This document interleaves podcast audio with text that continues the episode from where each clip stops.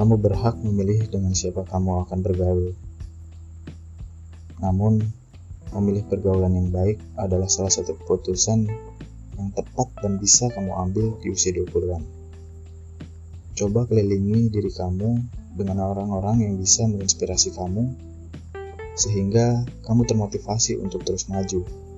Dekatkan diri kamu dengan orang-orang yang selalu ingat untuk berbagi, termasuk berbagi ilmu. Karakter atau kepribadian kamu sedikit banyak dibentuk dari lingkungan dan pertemanan yang kamu pilih.